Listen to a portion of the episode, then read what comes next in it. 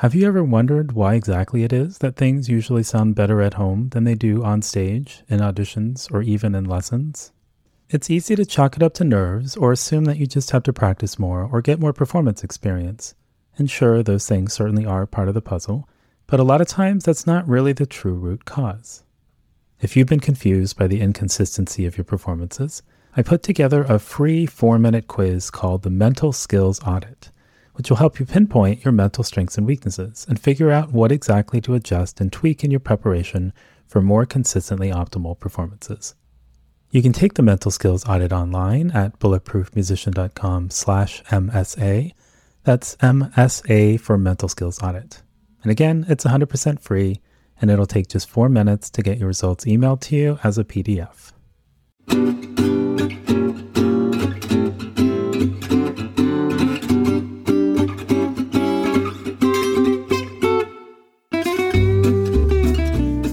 This is Noah Kageyama, and you're listening to the Bulletproof Musician Podcast.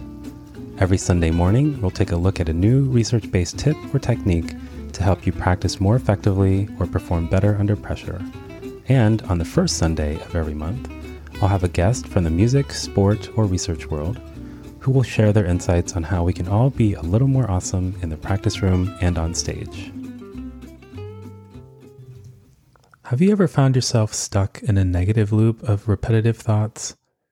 Like when you mess something up in rehearsal and start reliving that moment in your head on the drive home, where it's like your brain tries to figure out how bad it was or wasn't, which leads to an attempt to interpret the ambiguous look the conductor gave you and the body language and facial expressions of colleagues around you, as well as the brief interaction you had with a colleague after rehearsal and what their seeming compliment about your playing really meant which leads you to start wondering if you'll ever be asked to play with the orchestra again, and what people will think if you lose this gig. And so on and so on, inevitably ending with you living in a van down by the river. There are plenty of times when reflecting on the past or planning for the future can be a really good thing. But times like the scenario above, where we get stuck in our heads, thinking and rethinking a situation, analyzing and overanalyzing it from every angle to death, yeah, that's a whole other thing.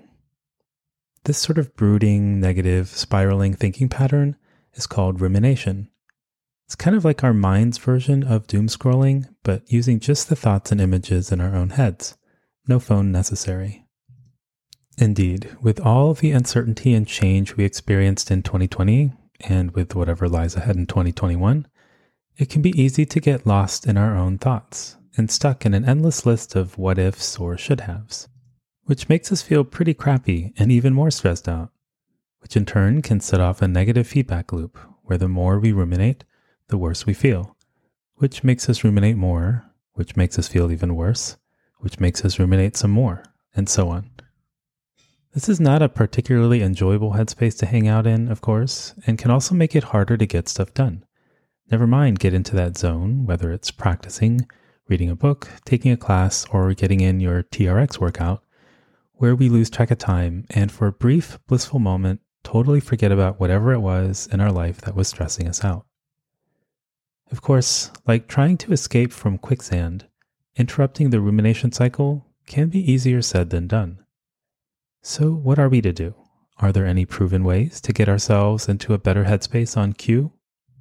A team of researchers set out to test one particular strategy for reducing rumination, especially for those who live in cities because apparently people who live in cities may be more stressed out.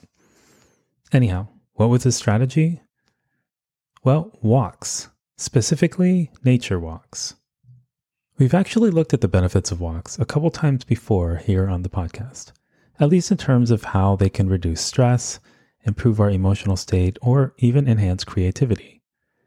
But are nature walks also an effective way to interrupt the rumination loop and get us out of our own heads? The researchers recruited 62 participants who all started off by taking a set of assessments designed to measure rumination and mood. And then they were randomly assigned to one of two groups. The walk in nature participants were asked to take a 30 minute walk along a two kilometer path in a garden like setting near the university where the study took place. The walk in city group, on the other hand, though they began their walk at the same starting point and likewise took a 30 minute, 2 kilometer walk, their walk was devoid of trees, flowers, and picturesque views of the river, and instead filled with concrete, sidewalks, cars, shops, and other buildings. Upon finishing their walk, participants retook the rumination and mood assessments, and also reported the degree to which they experienced awe during their walk, and also to what degree their thoughts were directed more externally during their walk, like to the scenery around them, as opposed to internally, where they might get lost in their own thoughts and be more unaware of their surroundings.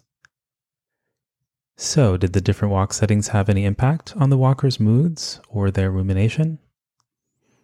Well, walking in and of itself had no impact on rumination for the participants who took a walk in the city. On the other hand, there was a significant decrease in rumination for the participants who walked in the park. The researchers measured two aspects of the participants' emotional states, both the positive and negative sides of the spectrum. Positive affect being the experience of emotions like joy or enthusiasm, and negative affect being emotions like sadness, fear, or distress. When it came to the nature group, a walk in the park didn't do much to boost their positive emotions, but it did take the edge off their negative emotions with a decrease in negative affect that was statistically significant. Meanwhile, the city walkers had the opposite experience. Walking around in the city actually made them feel less positive, while their negative emotions stayed about the same. So, all in all, the 30 minute nature walk seemed to put participants in both a better mental state and a better emotional state by reducing rumination and improving their mood. Which is pretty cool to know, but how does this work and why? The researchers dug into the data a bit deeper and did a mediation analysis to see if they could figure out what the underlying causes of this phenomenon might be. And it turns out that awe and mood are two of the key factors.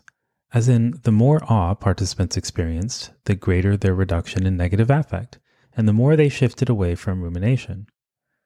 But actually, it turns out that awe may not even be necessary, because the researchers also found a significant link between nature, mood, and rumination that was even stronger than the link between nature, awe, mood, and rumination.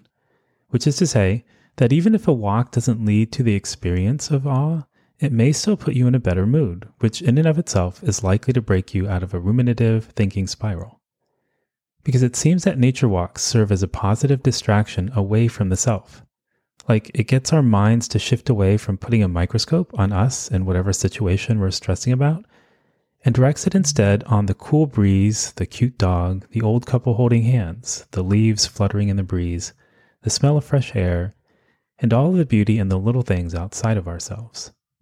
So, how would you recreate the experience of the participants who gained the most from their walk? Well, technically, the participants actually followed behind a pace walker who walked through the park at a consistent 4 kilometers per hour for the duration of the 2 kilometer path. No phones were allowed, and they were specifically asked to focus on their surroundings. I think you can scratch the whole pace walker thing, although I could see how that might be kind of hilarious to try with a friend. I do think that putting your phone on airplane mode would be a good idea so that you're not distracted by notifications and are able to focus on your surroundings rather than being distracted by music or podcast or whatever else you would be listening to ordinarily on a walk. And does it have to be a two kilometer walk, which is 1.24 miles? Yeah, that part isn't really clear. I'm guessing you could start with 30 minutes and then try a 25 minute walk or 20 minute walk and so on to see if there might be some sort of good balance there somewhere between the investment of time put in and the mind clearing benefits you experience. And for what it's worth, novelty isn't really part of the equation, as in, it doesn't seem like you need to go to an unfamiliar park for this to work. Participants were walking in a park that they visited on a regular basis, so any old green space could probably work for this. Maybe the closer and easier to get to, the better.